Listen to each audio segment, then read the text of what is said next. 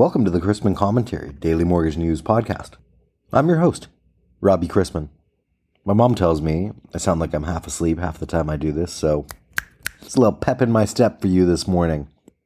Topics on today's episode include happenings from a bay in the Atlantic and a Gulf in Mexico, my interview with LoanCare's Eric Seabrook on consumer digital and customer experience for mortgage servicers, and what to expect from GDP and income and outlays later this week. Thanks to today's podcast sponsor, LoanCare. LoanCare has successfully navigated clients and homeowners through market change for 40 years. The mortgage subservicer is known for delivering superior customer experience through personalization and convenience.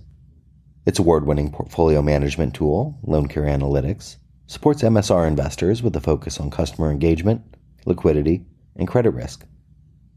LoanCare is part of Fidelity National Financial a Fortune 500 company and leading provider of services to real estate and mortgage industries.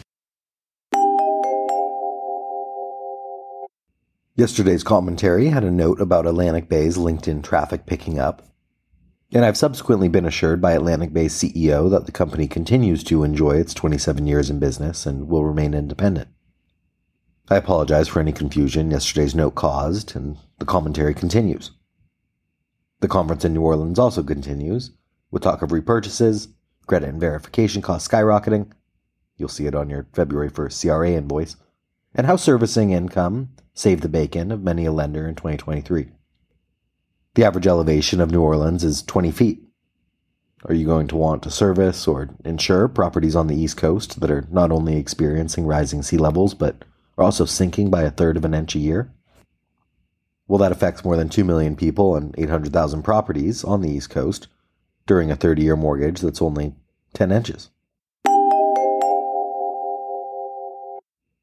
For today's interview, I want to welcome back to the show LoanCare's Eric Seabrook to talk about consumer digital and customer experience for mortgage servicers. He has over 17 years of executive experience in the financial services industry with a specialized focus on business development, process management, and client relations. He's using his deep knowledge of all aspects of special servicing and servicing operations to help LoanCare strengthen key stakeholder relationships and increase its revenue pipeline. Before joining LoanCare, he was director of business development for Aspen Capital, where he was responsible for leading a team of business development executives focused on improving loan performance and identifying opportunities for increased revenue. He's also held executive roles at AHP Servicing and Selene Financial. I mean, you worked for Aspen Capital, AHP Servicing, Selene Financial. How does one even get into the servicing side of things? How did you figure that that was a viable career path? Uh, yeah, honestly, landed in it. So when I was going to school, I worked for my my first job was with Green Tree. This was Green Tree prior to Conseco, back to Green Tree, back to Ditech. So um, what I did is I stacked paper, and I, I realized because I can 10 key, um, I think 15,000 keystrokes a minute and I can type um, over 120 words a minute. I was quicker than most when I had to do data entry. So I was able to go from a temp all the way up to a supervisor within a year, uh, doing post closing work. From there, uh, US Bank recruited me to, to be their site manager for a Tempe vault that they built. When I left uh, US Bank, I had an offer to, to go over to a company called Marix Servicing um, and basically, they were bringing me on to to build them an imaging system and, and that back end program. And my boss at the time said, "Hey, you, you also need to do loan boarding." I didn't know what loan boarding was, and as a person who doesn't like to fail, when I got my first loan boarding job to to put onto the system, I realized I knew nothing about servicing. So I took the next three to six months and I am, and immersed myself into everything loan servicing. So I learned the loan boarding process. I learned origin, I, I, I learned loss mitigation, bankruptcy, foreclosure, you know, the back office stuff, really anything. Because to me, if you're going to be responsible for loan boarding, you need to ensure that the data that you're putting on the system is accurate and correct. And the only way to do that is by understanding the different functions. From there, I learned almost almost everything. You know, I was a novice, right? It was, it was a short period of time, but I kept I kept that education process they they promoted me over to a director of client management because all the clients at the time said, "Hey, your loan boarding guy knows more than your client management person, and we want a one stop answer. And that's where that relationship kind of, what we talked about earlier, builds in. Uh, so I ended up going over to client management. From there, everybody told me that I need to go into sales. Um, and my response always is, I'm not a sales guy. I'll, I'll help solution I'll help find a problem. And, and, ultimately, you know, we get lost in this world with, with everybody being so competitive and want to get business that everybody forgets it's not about the business, it's about the relationship. And so with my background on operations and my ability to, to really, I guess, gel with people and to, to, to really help them and understand, it's made me successful through my career. So to give listeners a little background, LoanCare, a top US mortgage subservicer, has introduced a wholly reimagined, re-engineered, and redesigned website, myloancare.com, which I suggest people go check out. It's powered by its proprietary software and accompanied and supported by a new proprietary mobile app as well, which is pretty exciting. You've obviously had a homeowner website for years and actually a mobile app as well. What about this new launch is different for LoanCare? Yeah, the uh, the main difference between our new consumer digital platform and previous website and mobile app is that it is now entirely proprietary, meaning that we control every aspect of the design, functionality, and how. And this means that we can be nimble, adjusting to new programs, regulations, borrower communication needs, tools, and client retention goals, no matter the market conditions or impacts from the interest rates, inflations, or property value dynamics, natural disasters, or pandemics. This also means that we can build out new capabilities and continually drive self-service convenience with our homeowners and clients. The new digital platform was built based on market research and analysis, behavioral tracking, and feedback from our clients and homeowners this way, we ensure that we're providing the best digital experience to the end user. So, you and I have both used the P word proprietary so far, and I, I want to ask about that a little bit. What about this new website and mobile app being proprietary sets it apart from other service or websites or mobile apps that are out there? Yeah, well, as you're aware, you know, most servicers and sub-servicers in the space are using the same out-of-the-box solution that while it's certainly serviceable and provides the customer the basic information that they require, it does not allow for the level of customization and quick response times that we were looking for. And we felt that our clients and their homeowners deserve. In contrast, because we have our own website and mobile app, we can react to market changes more quickly and adjust messaging as needed. We're also able to better support the unique needs of each client to support their goals, whether it be white label or just any kind of messaging that they want to get out to their borrowers. I'm actually considering taking a role as VP of business development at a startup. That's separate from the podcast. That's separate from uh, the Chrisman stuff that I do because I I really believe in this idea that uh, it's going for. What do you feel like it takes to to be good when it comes to strategy and business development? What have you learned in your nearly two decades uh, as an executive? Yeah, I, I, think business development, in my opinion, it's it's a little different, it, or at least my thought is different. From a business development perspective, everyone thinks of just straight sales. I don't I don't like the word sales. I, I, don't like the process of just trying to get someone to buy it, buy something. So if you're looking to get into this position, my suggestion to you, or, or this this kind of um, area, my suggestion would be that you're not selling, you're solutioning. So so when I talk to folks, whether I get the sale or not, I want to understand their problem and help them work through what the best solution is this gives us the ability to build the relationship and really custom tailor something towards them. So in order to to to get into business development, it, it's more of working with the clients, understanding the need, and not just pushing an agenda. And that's basically what sales is, right? When you when you solution, you're helping the client. If you can do that, there's great satisfaction in, in what you do and and how you work and, and how you provide provide a resource or a solution to each one of those clients. Um, and for that perspective, if that's the way you're going to look at it from this startup and, and you're, you know, the product that you're going to give is going to help, then, then by all means, you should try it. I, I would always suggest to, to people that, you know, it's worth giving a shot, especially if they have that type of outlook towards life. You know, what's funny is that also is a great advice for LOs. People don't yeah. want to be sold on things. It's like figure out the best product for your client, help provide a solution for them help educate them They're, and it's going to be a much more enjoyable transaction you'll probably be much more likely to get referral business as a result of, of interacting that way. So very good well, advice. Real quick, as an example, there has been a total of three deals since I've been at LoanCare. Each one of those deals is, is not potentially something that would work out for them at LoanCare. They're, they're smaller deals, but based off of what they've told me, I've, I've, helped them, you know, find a good landing spot of where they need to go, and, and LoanCare wasn't the right place.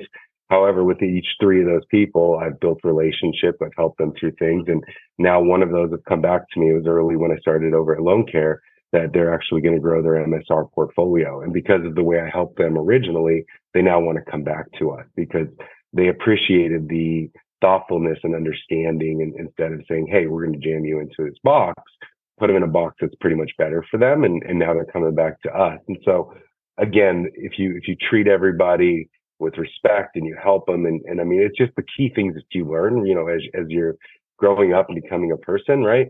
That's, that's where you get the satisfaction and help. And like I said, it, it came back to me tenfold because now we're going to get a client out of it.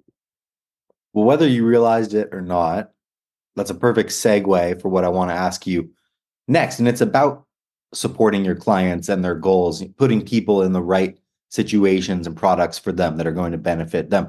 How do you feel like the new site and mobile app support that?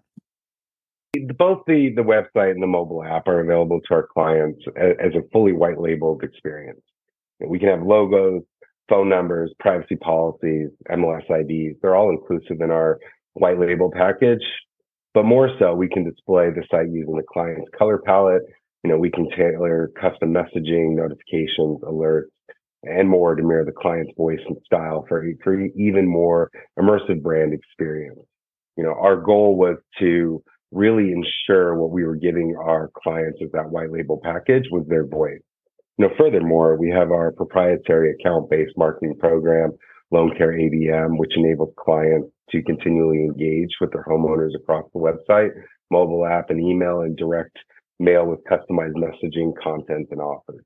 Clients can combine our account-based marketing with the power of LoanCare Analytics to feature marketing refinances and cash out opportunities to their customers based on LTV, equity position, or other loan-based activities. We can communicate to our borrowers based on their regional events like natural disasters, branch office information, or even display specific loan officer information for a more personal experience. We believe that our clients understand their homeowners best, and we're here to support, strengthen, and retain those relationships to hopefully drive long-term loyalty. So I have a couple fun questions for you before I let you get out of here. And, and the first one will be, are there any features in particular you're excited to be able to offer homeowners using the site or the app? Well, I mean, besides the app itself, and we're excited for everything, but um, ultimately, the, the, homeowner dashboard showcases e- easily digestible visuals and breakdowns of homeowners' due dates, balances, interest rates, and amounts paid each year. You know, similar to, to the question you asked before, you know, that is standard information that, that is provided in the out of the box solutions, but with our proprietary process, you know, we, it's, it's easily digested. It's in the color palette of the, the client. Like there's those, those different little features that we can do. Homeowners can also find quick links to financial assistance, customer support, payment history, payoffs, and insurance. The dashboard also offers additional space for clients to maximize our account-based marketing to display to display call to action, thread dynamics adjusted for each homeowner's circumstances to bring to their attention important account features and events related to their mortgages. For example, if a homeowner is not ready to enroll for e-statements or autopay, we would encourage them to do so through the call to action thread. If they enroll, that messages would be replaced to other relevant messages. We have added levels of personalization across the website where homeowners can select their notification preferences and, and it's a useful tool to take advantage because they can use it by receiving text, email, or push notifications to their mobile devices about servicing related events. These personalized settings give each homeowners the ability to keep up to date with payments uh, applied to their account, payments received, notifications on when taxes or insurance are paid, and when documents are available. And even the customer service team, if there's anything that they perform on, on their loan, uh, they'll get notifications as well. And then finally, and this is the one that we're super excited about, is that we have a major update and that is we are now providing 100% um, the ability to translate into Spanish. A growing number of home, home buyers in the United States are non native English speakers, with Spanish speakers topping that list. We are proud to be able to keep expanding our support for those who prefer to conduct business in their native language. Yo también estoy muy emocionada. that means I'm excited. There's a lot to be excited about there. So, this last question is one that I really enjoy asking people, regardless of what niche they occupy in mortgage banking. And I'll ask it for you as it pertains to the customer experience with servicing. Where do you see the future of consumer digital heading for mortgage servicing? I mean, as you know, it's no secret that the trend for the past few years is to, to increase self service and I only see that increase going forward. Today's homeowners want to answers and support quickly, easily, and 24 7. Customers in general want to feel like they're more than just a low number and the relationship they have with their financial institution carries a lot of weight. What that means for mortgage servicers and their clients is the need to embrace personalization across the generations and geographies to understand what their specific goals are, where are trends, and what the struggles to align messaging, servicing, and offers. It's no more one size fits all. Very well put. Thank you for your time today, sir. Much appreciated. No problem. And uh, hopefully, I see you around the conference. With many mortgage market participants in New Orleans, it was a quiet start to the week. On the economic front, the leading index for December showed a 0.1% decrease, which was better than expected. This week we'll have some news to watch out for. New home sales and GDP on Thursday, and pending home sales and personal incomes and outlays on Friday. The first estimate of real GDP for the fourth quarter of 2023 is expected to show that growth moderated after a robust 4.9% annualized increase in Q3. For 2023 as a whole, real GDP likely rose 2.4%, much better than expected at the beginning of 2023. The GDP price deflator, measuring the cost of all goods and services produced in the U.S., is expected to moderate, further evidence that inflation is moving back towards the Fed's target. The Personal Income and Outlays Report contains the Fed's preferred measure of inflation, the PCE price index, and will likely show another month of strong spending on goods and services, with incomes growing solidly, though not quite as fast as spending. Spending will eventually have to slow and come in line with income growth, which is part of why real GDP growth is expected to moderate this year. Inflation is expected to have held steady in the personal consumption expenditures price deflator in December, slowed by the core PCE deflator. In six month annualized terms, both total and core PCE inflation were likely very close to the Fed's 2% target for a second consecutive month. There won't be any Fed speak this week as we are in the quiet period prior to next week's FOMC rate decision. There is a near universally held view that the FOMC will leave the Fed funds rate and pace of quantitative tightening unchanged at the conclusion of its upcoming meeting on January 31st. The committee is expected to buy time to determine if inflation is indeed on a sustainable path back to 2%, and the meeting serves as an opportunity to build consensus around the conditions for eventual policy easing. Markets are much more concerned with the March meeting, where the Fed funds futures are now pricing in a better than 50% chance that the Fed will keep rates at current levels and not cut. To begin 2024, there was around an 80% chance of a rate cut. Futures are still somehow pricing in 150 basis points in rate cuts as most likely scenario for 2024, and the resilient strength of the U.S. economy continues to reinforce the idea of a soft landing. Today's economic calendar is underway with Philadelphia Fed non manufacturing surveys for January. Later today brings Redbook same store sales for the week ending January 20th, Richmond Fed surveys for January, several Treasury auctions headlined by $60 billion of two year notes, and more earnings from Wall Street.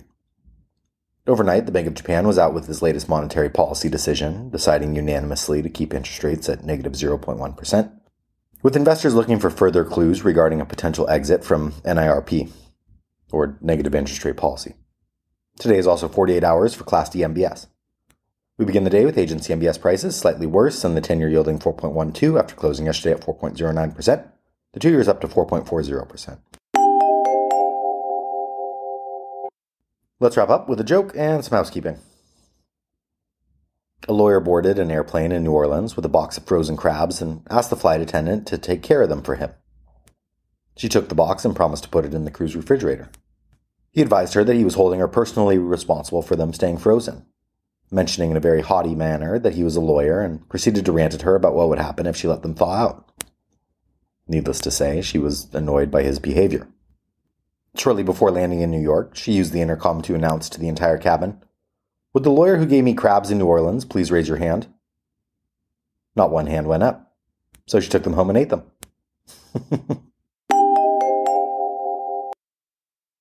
Thanks again to today's podcast sponsor, LoanCare. LoanCare has successfully navigated clients and homeowners through market change for 40 years. The mortgage subservicer is known for delivering superior customer experience through personalization and convenience. Its award winning portfolio management tool, LoanCare Analytics, supports MSR investors with a focus on customer engagement, liquidity, and credit risk. LoanCare is part of Fidelity National Financial, a Fortune 500 company and leading provider of services to real estate and mortgage industries. If you have any questions about the podcast or sponsoring opportunities, send me an email at robbie at robchrisman.com. Visit robchrisman.com for more information on our industry partners, access to archived commentaries, and how to subscribe to the daily mortgage news and commentary. To listen to or download past episodes of this podcast, search Mortgage News on any platform you get your podcast from.